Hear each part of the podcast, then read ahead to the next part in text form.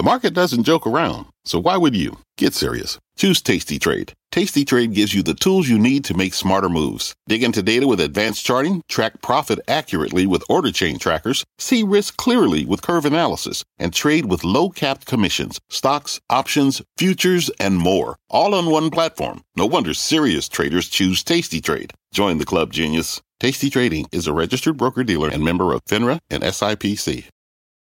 You're listening to The Exchange. Here's today's show.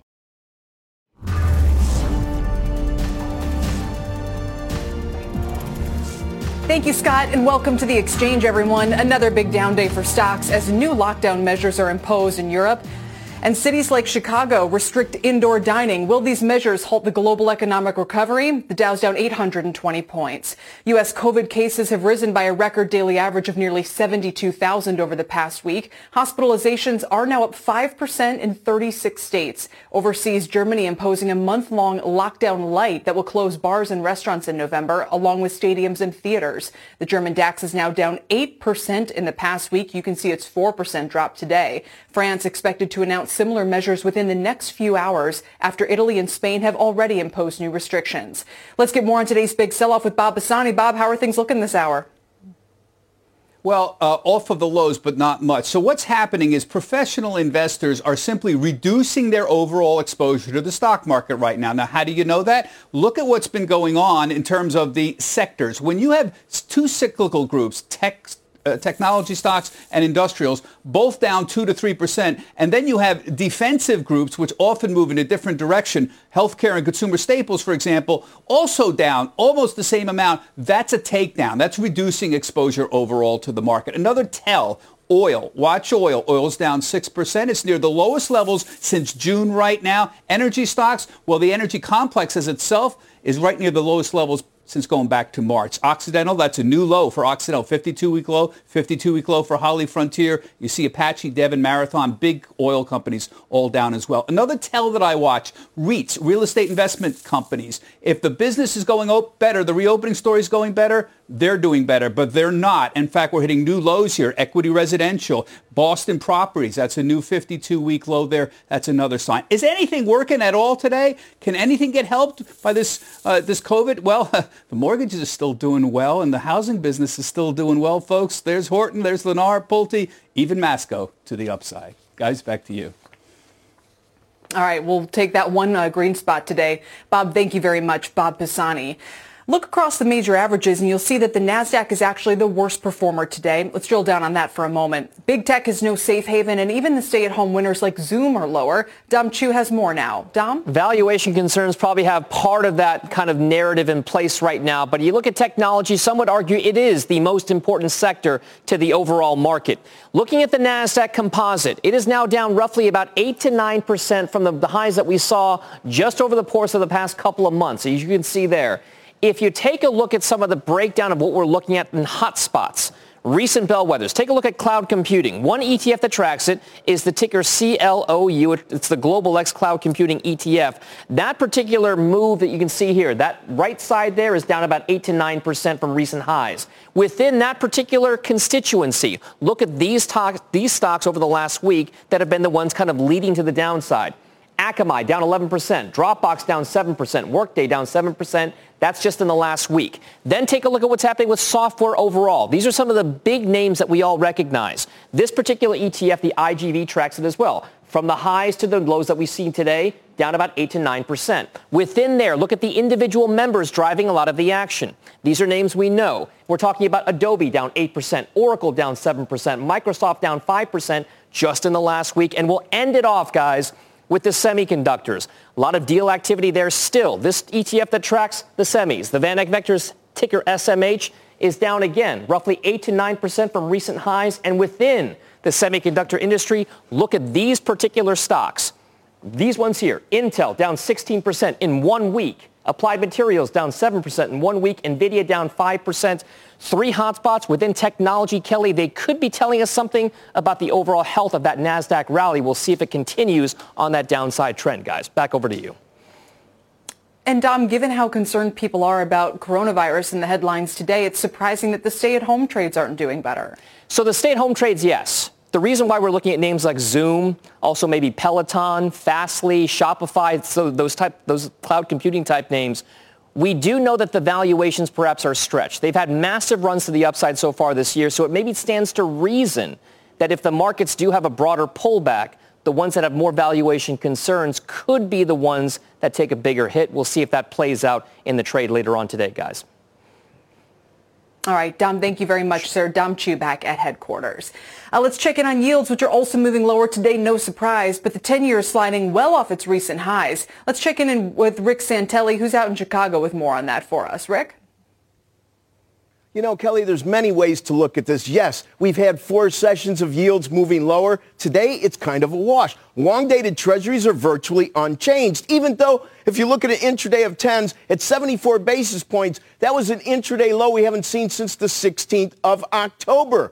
And if you look at month to date, we're not so bad off when you compare it to the next chart month to date. This is bond yields. Matter of fact, you have to zoom backwards to March to really see exactly how much pressure there is in bond yields. And the reason I'm framing it that way is one would think, given the equity moves globally, domestically, Germany shutting down certain industries, we would see a larger effect, but we are not. And I think one of the big reasons we aren't are the following two charts. Here's an Atlanta G D P now starting in May, and you can see how it's risen on the right side. Let's tighten that up to a September shot, and you can see we are on the highs. Tomorrow is our first look at third quarter G D P, and Atlanta G D P now is a whisker under thirty-seven, a new high. Now, I'm not saying there's not a lot of human tragedy in certain parts of the economy, like in Chicago we're shutting down, or in Germany, but there's other parts of the economy that can do the heavy lifting. And just as a sidebar, uh, when you talk about restaurants and theaters, in Illinois, there are now lawsuits in my town that are beating the governor's latest edicts, and they are saying they can control their environment, and they are staying open, and a judge has ruled in their favor.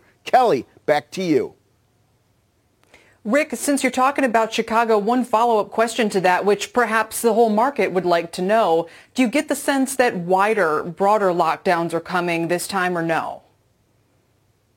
You know, honestly, and I hate to say this, I really do, because I think it's all horrible and the hot spots are tough, and learning to live with it and trying to get the right therapeutics, we're making progress. But in the end, with the election less than a week away, there's a lot of politics involved in what's going on with respect to how we're potentially dealing with this. And that's why I thought the lawsuit in a town called Geneva, Illinois, was so enlightening yesterday.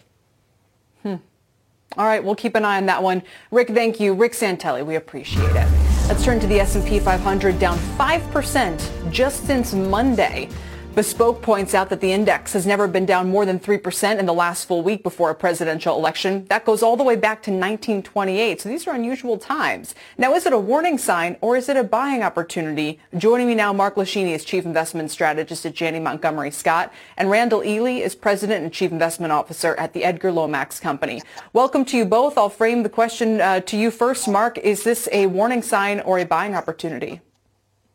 Kelly, I think it's the latter rather than former, and that, of course, is a buying opportunity. I mean, perhaps not quite to the level that I would necessarily be advocating back the truck up. I think we could see lower lows. In fact, yesterday's print on the V I X around thirty-three is indicative of about a ten percent move in the S and P five hundred directionally, one way or the other, and that would have put probably the S and P five hundred on the downside at around a two hundred day moving average, which is around thirty-one thirty.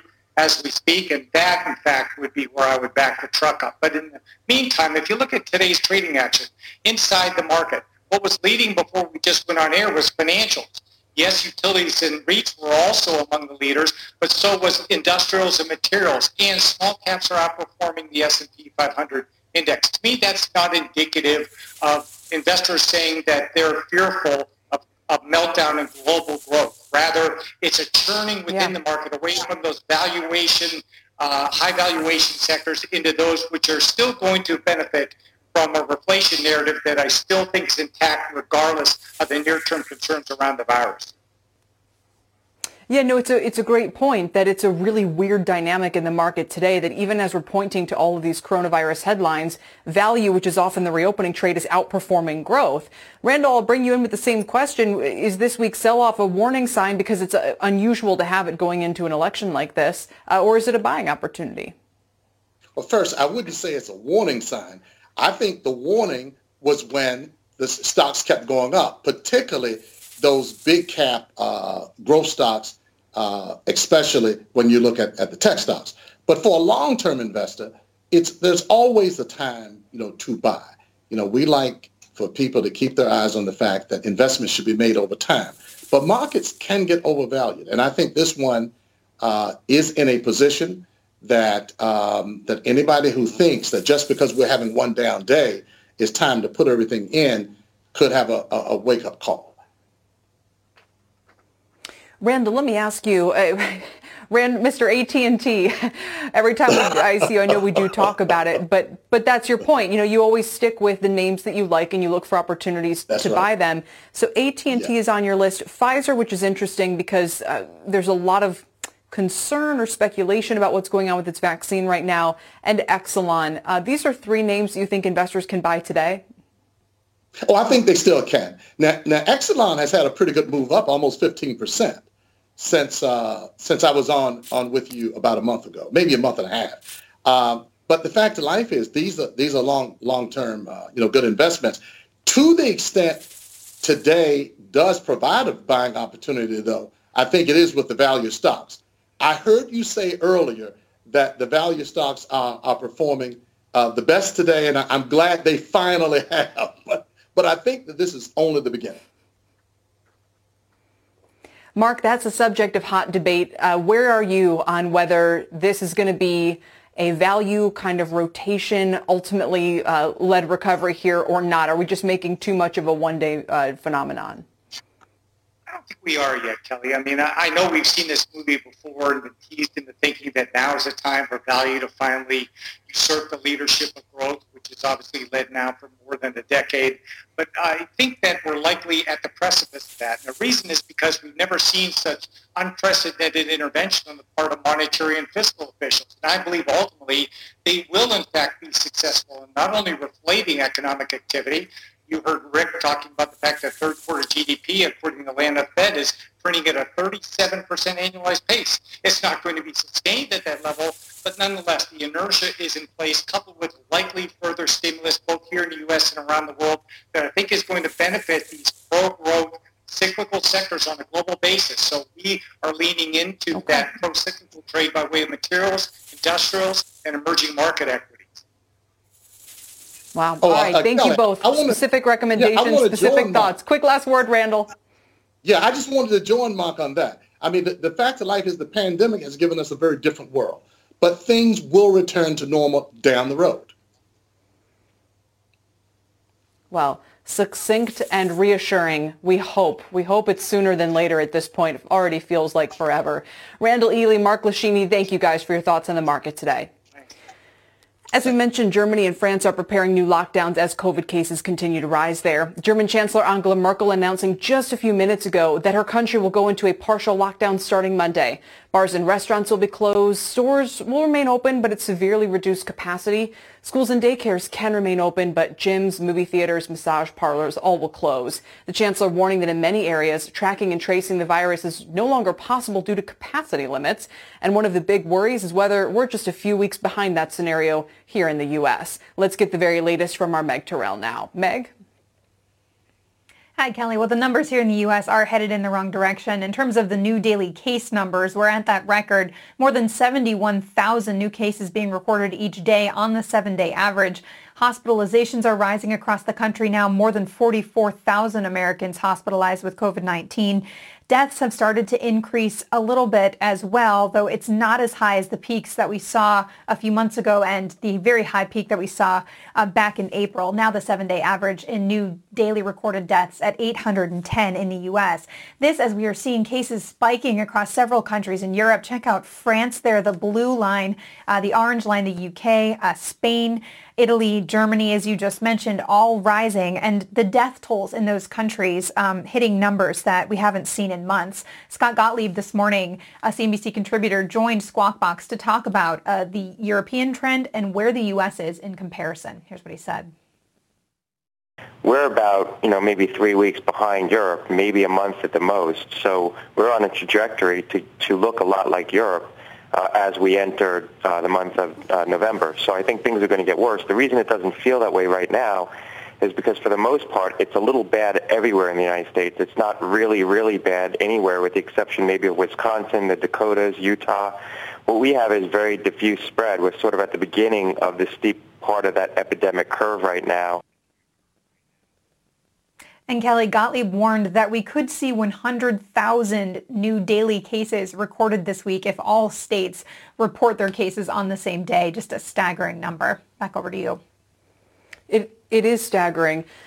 And Megan, one of the interesting things has been to watch all of these countries have had slightly different approaches and slightly different outcomes, but en masse, it seems like this virus is treating everybody the same, and with the exception perhaps of Asia. I mean, if you can contrast what Germany has been doing, which was previously lauded but doesn't seem to be all that much more effective, with how Asia had managed to keep its case count from going through these similar spikes.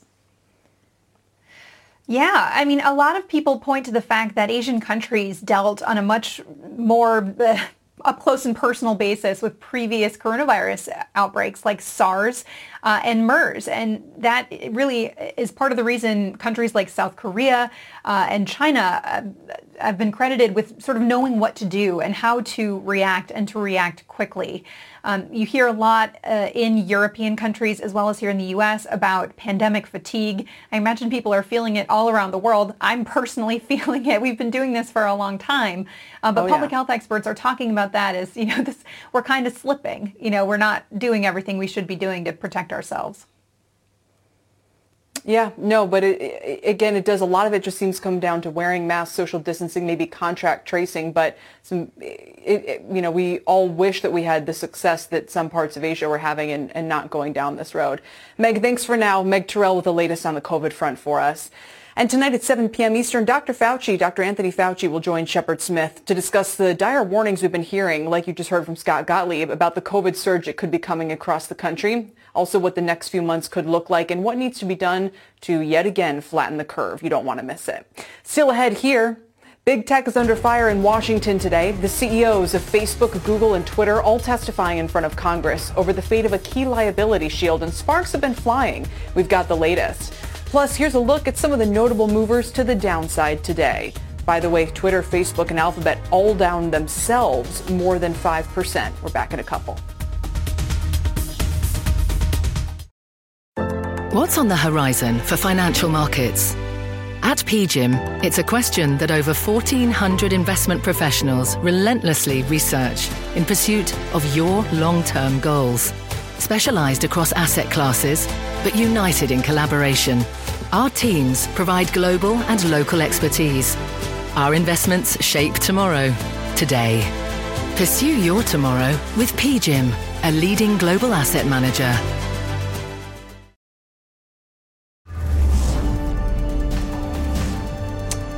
Welcome back. As the sell-off intensifies, the Dow's down nearly nine hundred points. And let's get a check on the sectors. All eleven are lower right now, but it's strange to see financials, as we were just discussing, one of the outperformers today, down two point four percent. The biggest laggards are actually technology, down three point eight percent. Communication services has a lot of those names, too. It's down at the bottom. And energy, of course, uh, down three percent. It's been a really difficult trade for that sector lately. Now, all of this is happening as the big tech C E Os are back on Capitol Hill today to testify about their much criticized content moderation policies. They've had to play a lot of defense so far today, and the stocks are reacting poorly. They're down more than five percent. Julia Borson is following the hearing and has the latest for us. Julia? Well, Kelly, today's hearing was meant to be about Section two thirty. That's the law that protects tech platforms from liability for the content that they host on their platform. But with less than a week to go before the election, a good amount of questioning has been about how these tech giants are handling the election. Senator Ted Cruz had a particularly heated exchange with Twitter C E O Jack Dorsey, alleging bias in what content Twitter flags. You don't believe Twitter has any ability to influence elections. No, we are one part of a spectrum of communication channels that people have. So you're testifying to this committee right now that, that, that Twitter, when it silences people, when it censors people, when it blocks political speech, that has no impact on elections? People people have choice of other communication channels.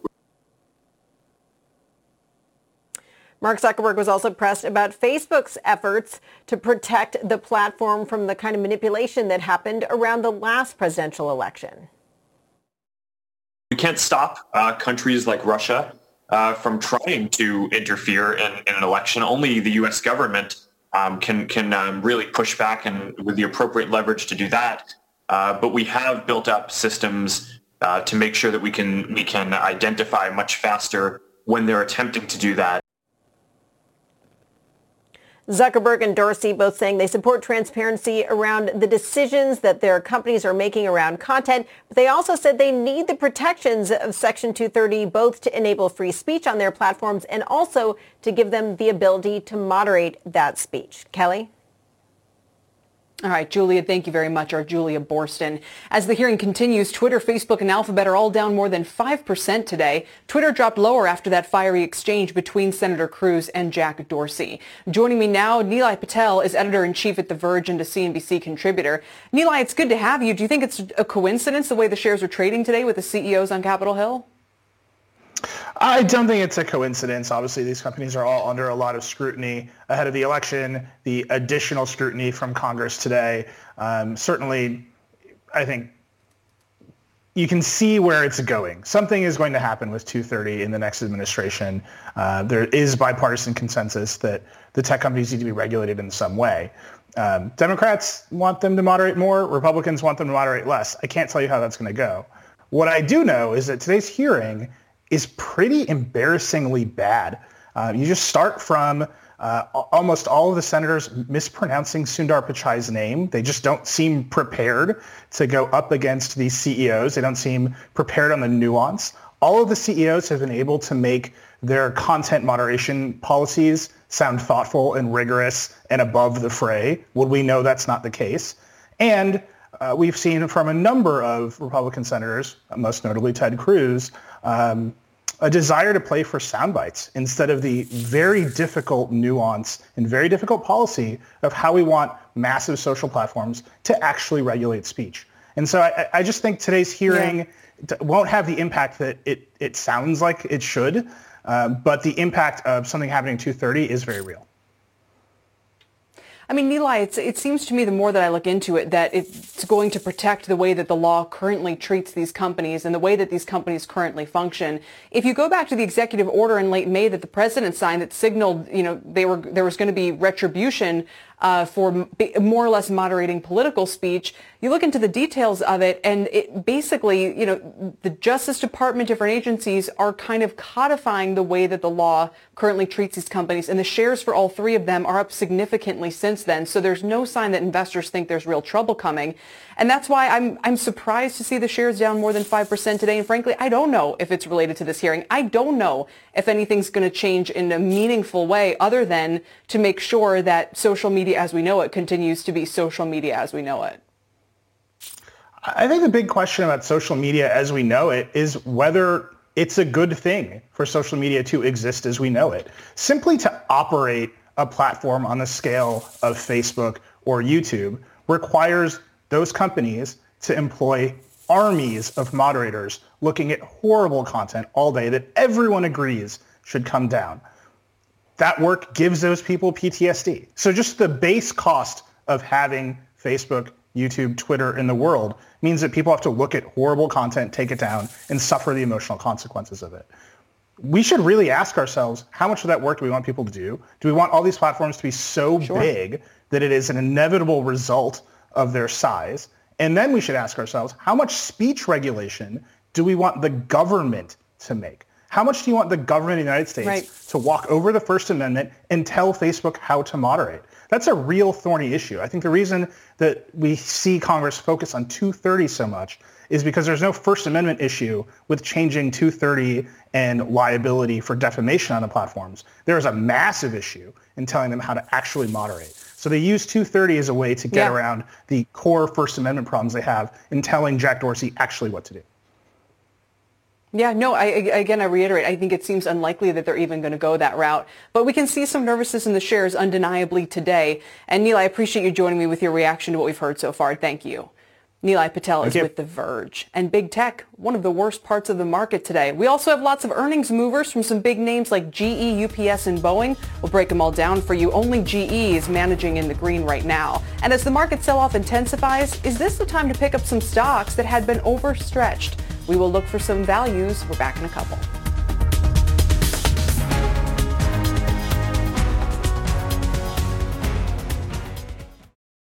This podcast is supported by FedEx. Dear small and medium businesses, no one wants happy customers more than you do.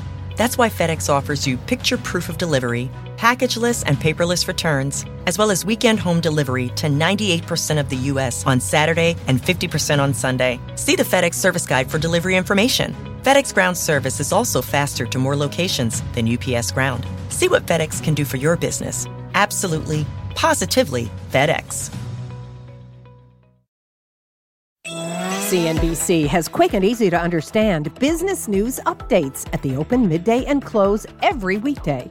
Markets, money, and more from Wall Street to Main Street. I'm C N B C's Jessica Ettinger. Follow and listen to C N B C Business News Updates wherever you get your podcasts.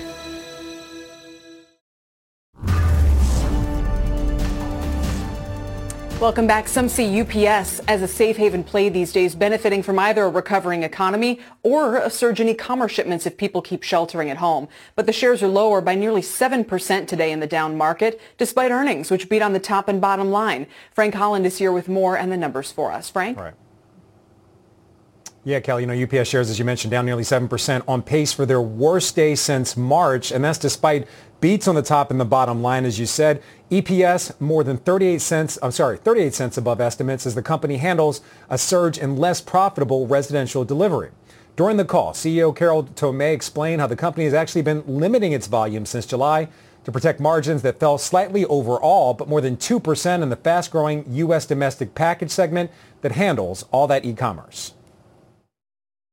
If we took all the volume that was available to us, we would end up with a customer experience that wouldn't be good for us or our customers, and we would end up with what we call chaos costs. And as prices tighten, there is a shift in certain customers who are more price sensitive than others. We're okay with that if we're losing non-nutritive sales. So no earnings guidance from U P S, but for Q four, the company did forecast high single-digit growth for volume, the same or higher growth for revenue, international growth in the high teens, and another quarter of margin pressure. And again, despite shares, uh, sorry, shares falling despite beats, but still up more than sixty-five percent over the last six six months. Kelly, back over to you. Frank, does the company have any plans to invest, to expand, and to grow right now, given this massive surge that we've seen from e-commerce spend? Right. You know, we've heard that from other companies, but U P S, in fact, actually ex- expects to lower its CapEx spending from about five point six billion dollars this year to about four billion dollars next year. Uh, C E O Carol Tomé says she really wants to sweat the assets they already have and get the most out of the capacity that they have right now. That's kind of an extension of her better, not bigger philosophy. Sweat the assets. Send them to the gym. Give them a workout. Frank, thank you very much. Frank Holland on U P S today. Again, a tough session. Uh, but the C E O, Carol Tomé, will be on Mad Money with Jim Cramer tonight at six p.m. Eastern Time. Don't miss that. Meanwhile, shares of Boeing are on pace for their worst week since April, after the company reported a net loss of nearly half a billion dollars in Q three. Shares are down about three percent right now. Commercial aircraft was hardest hit in terms of units, with sales falling fifty-six percent in the quarter. Boeing also announcing a new round of job cuts that will take place by the end of next year. Still, C E O Dave Calhoun told C N B C earlier today he remains hopeful for the future.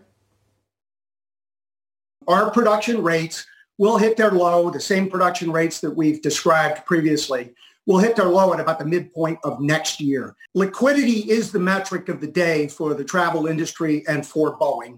Um, and we have to keep our eyes squarely focused on it, stay conservative with the balance sheet, make sure we've got enough. So when the turn happens, we're ready for it, and we can uh, respond to what I think will be ultimately a robust recovery. Calhoun also said they're very close to restoring the seven thirty-seven MAX to service.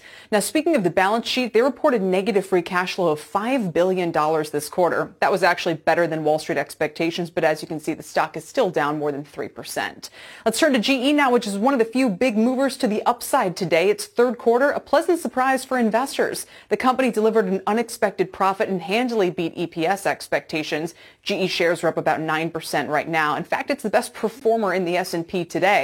Another bright spot in their report, cash flow. G E predicts it'll be ca- free cash flow positive, if not late this year, then in twenty twenty-one. C E O Larry Culp explained on Squawk on the Street this morning.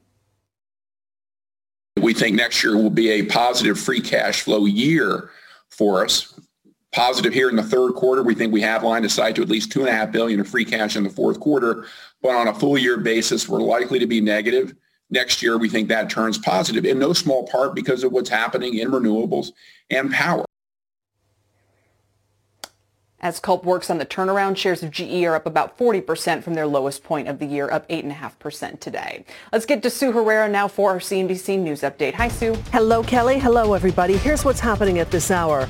Some property damage occurring in Brooklyn last night after hundreds of protesters descended on the borough to protest Walter Wallace being shot and killed by police in West Philadelphia on Monday. Pennsylvania's governor responded to Wallace's death today, saying, quote, "We must address the systemic problems that cause tragedies against people of color," end quote. A member of the White House Coronavirus Task Force says the country is at a critical point in its pandemic response. Admiral Brett Groyer acknowledges new cases and deaths are rising and that Americans can help avoid the need for new health restrictions. We still can control this. Uh, by the types of smart policies, wearing a mask, those indoor spaces, avoiding crowds, being very careful around the holidays, and having more testing. But if we don't do those things, it may force local officials or government officials in the states to have more draconian measures. And newly released satellite images show construction is underway at Iran's Natanz nuclear facility. We'll keep an eye on that story and much more. Kelly, you're up to date. That's the news update this hour. All right, Sue, thank you very much. Sue Herrera.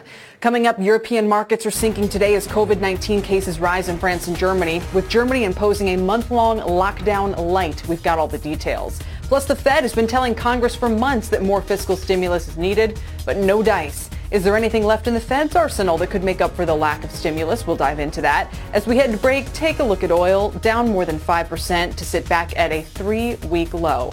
Much more coming up here on The Exchange.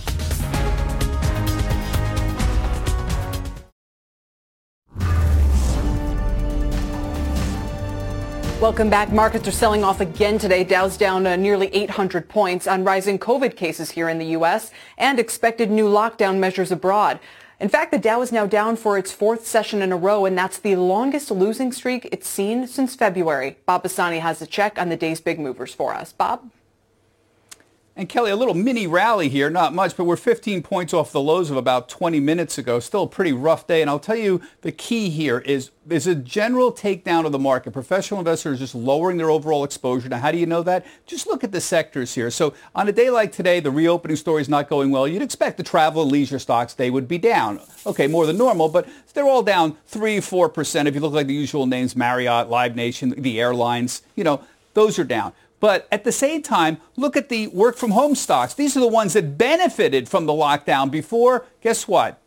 Slack, Zoom, uh, Video, Amazon. They're all down the same amount as everybody else. That's a takedown of the market. That's reducing exposure in general. I don't care what's going on, what exposure you got. I just want a little less exposure to the overall market. Now, Frank was talking about U P S. Here's the problem. They had great numbers, but the lack of guidance is a big problem for the market. And not just U P S. Many companies, G E, General Dynamics, MasterCard, Boeing, they're all not saying anything. So the analysts are really having a hard time. We saw this in the second and the third quarter. It's going to be a problem in the fourth quarter as well. Finally, here's the S and P five hundred. We topped out October twelfth, the day before earnings started. And guys, it's been basically downhill since then, seven percent. Below that, it's almost like the market sniffed out some of these problems with the fourth quarter and the earnings and trying to figure out the future around the whole COVID issue. Guys, back to you.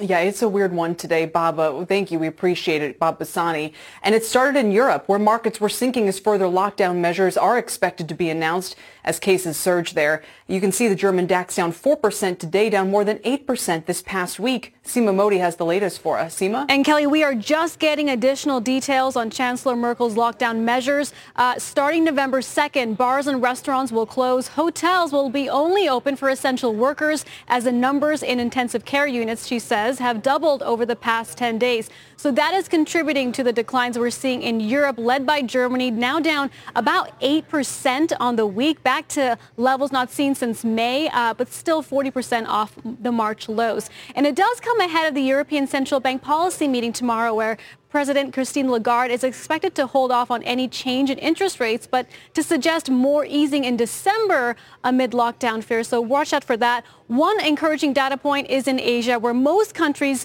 like China seem to have controlled their COVID case count for now. And it does follow some optimistic commentary, Kelly, from industrial C E Os. General Electric, uh, Larry Culp this morning saying demand is nearly back to normal in China. And yesterday, Caterpillar, yes, a disappointing report, but they did see that they're seeing positive growth in China as well. So it's worth noting stocks overnight in Asia did actually close mostly higher. Kelly.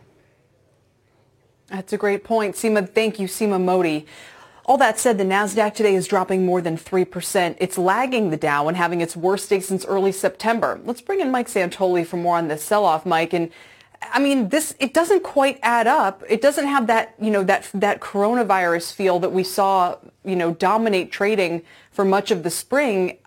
But maybe, like Bob said, this is just a, a sell everything kind of move, kind of moment. Yeah, or sell everything, or at least also there's all kinds of reasons not to uh, perhaps step in and be a hero and buy aggressively either. And whether that's because of the election coming up in a few days, or just because it seems as if we might be on the front edge of another little phase of COVID uh, surges.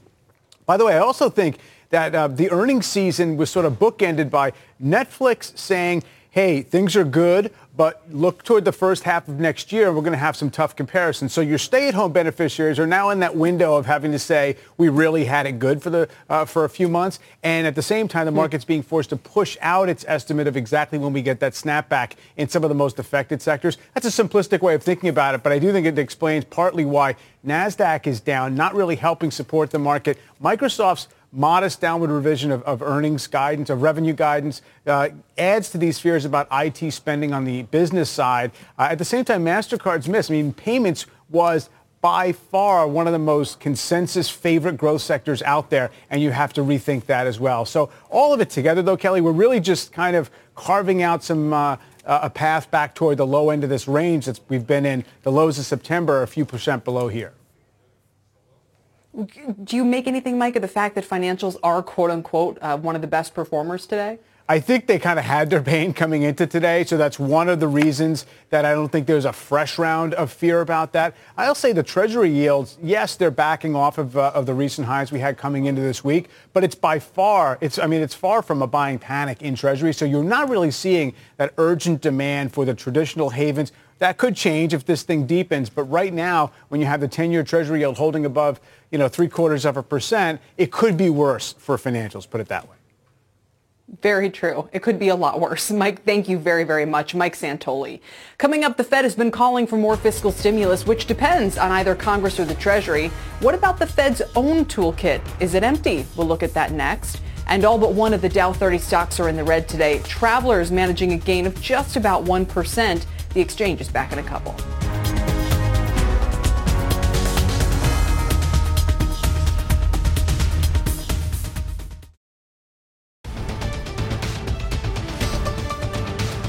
Welcome back. The tech hearing with the C E Os of Facebook, Google, and Twitter just ended, a little early, in fact, although there were some feisty exchanges with lawmakers. Elon Moy is here with the latest. Elon? Well, Kelly, Republicans try to call out the platforms as having a double standard when it comes to content moderation, flagging tweets and posts from the president, but still leaving up distasteful content from some of our foreign adversaries, including the leader of Iran. So somebody denies the Holocaust has happened is not misinformation. It's it's misleading information, but we don't have a policy against that type of misleading information. We Millions of people died. And that's not a violation.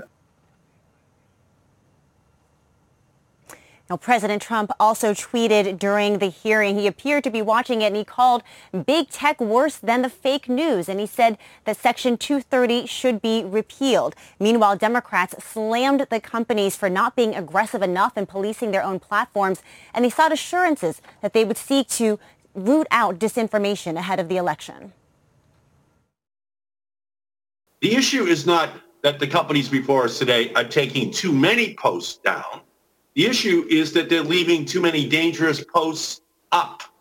In fact, they're amplifying harmful content so that it spreads like wildfire and tortures our democracy. Now, the companies did commit to removing any content that incites violence after the election, Kelly, even if it comes from the president. Back to you. Elon, thank you very much. Elon Moy with the latest on that hearing today. Markets are selling off today as COVID cases rise to record levels around the world, but the Fed has been warning the U S needs more stimulus, and that was even before cities like Chicago started tightening restrictions again. Steve Leisman has been following that story for us and has the details now. Steve?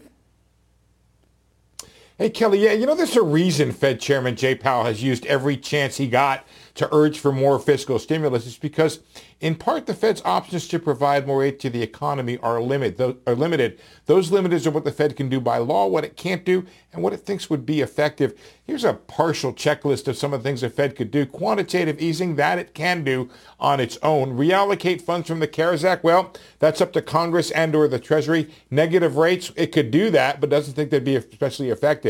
The Fed's balance sheet ramped up quickly through the spring by three trillion dollars. Much of that came from Fed purchase of treasuries and mortgages to smooth market functioning. But it's been pretty flat, you can see, since then, at least for several months. A Q E program would be designed to drive yields down further.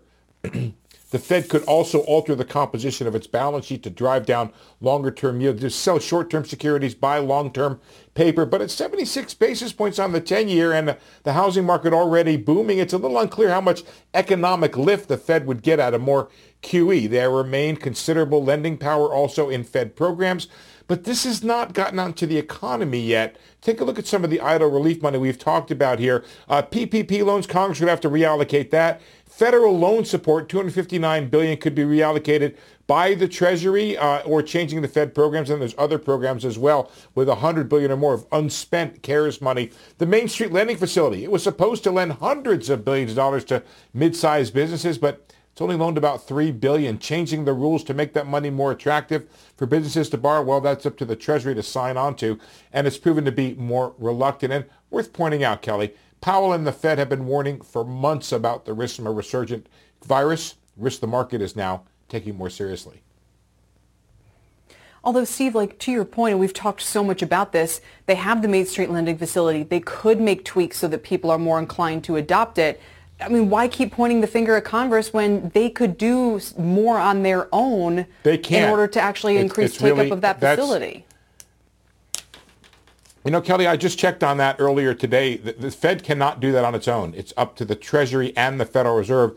And it's actually more on the Treasury because it's the Treasury whose money or the money allocated by Congress that would be lost if the uh, uh, restrictions or the covenants and the loans were loosened up. So I, I think the, the word on the street is that the Fed would like to do more, and it's the Treasury Secretary, Steve Mnuchin, who's been more reluctant uh, and, in fact, urged some banks not to uh, give certain loans or not to be too loose with the lending so that there is not a loss of money. In an interview that he did with a, a gaggle with reporters, uh, he specifically pointed out how Hank Paulson had not lost any money from the original TARP Act, and he was sort of aiming for that same idea, was not to lose any money in the lending that's being done. Yeah, that's a tough standard uh, in a pandemic.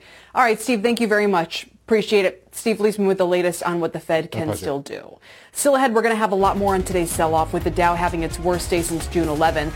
Check out the value E T F. It's down about three percent, a little more than two percent today. It's falling fourteen percent so far this year.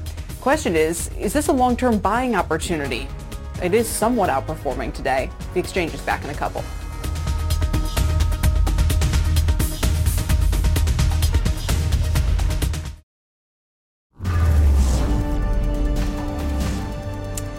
Welcome back. Stocks continue to sink on virus fears. The Dow is down more than eight hundred points right now, uh, down three percent, and we're seeing three percent declines pretty much across the board today. Could the sell-off be an opportunity to buy some names that got very stretched? My next guest says yes, if you're patient. Let's welcome in Michael Farr. He is the C E O of Farr Miller in Washington and a C N B C contributor. Michael, welcome. What do you mean by patient? Thank you, Kelly. Uh, it's great to be with you, by the way. Uh, w- well, I mean, be patient and, and apply your discipline. Uh, this is an emotional time. Markets feel emotional. We're emotional about the election. We're worried about the coronavirus. As you look at uh, the indexes today, the Dow, the S and P, and Nasdaq, all are down about the same equally, about three percent, which means to me that money's coming out pretty equally across the board. If I go back to September the second, when the market was pretty much at a high, we're down over eight percent right now. So if you're going to buy pullbacks, if you're going to be disciplined, if you can be a bit patient and say, I'm going to look for solid balance sheets, I'm going to look for earnings growth, I'm going to look for returns on equity, identify those companies, and when they hit your triggers, I think that there's an opportunity to add to things that perhaps had gotten away from you. I think there's also an opportunity uh, in a disciplined way to add to some other names that have, haven't bounced back yet. Give us, Michael, the names, if you could, before we have to go. Okay, so a number of the tech stocks have gotten away, and they really are coming back pretty strongly, and that may continue. St- things, uh, things like uh, Valmont, for instance, which is a smaller but infrastructure company that's going to benefit from infrastructure spending if we have another stimulus bill. It certainly looks, Kelly, like if we have a blue wave in this election, we're going to get more stimulus than perhaps has been discussed so far. That should be good for markets, and that should mean the path of least resistance for stocks coming into a new administration will likely be higher. All right. Well, we'll leave it there. We appreciate it, Michael Farr, giving us some specificity and Thanks, also Kelly. some... you know, encouragement, I would say, at a time like this. Michael Farr, Farr Miller in Washington. Right. That does it for The Exchange today. We're going to keep a very close eye on today's sell-off and have a whole lot more coming up on that on Power Lunch. Don't go anywhere. I'll join Tyler Matheson after this quick break.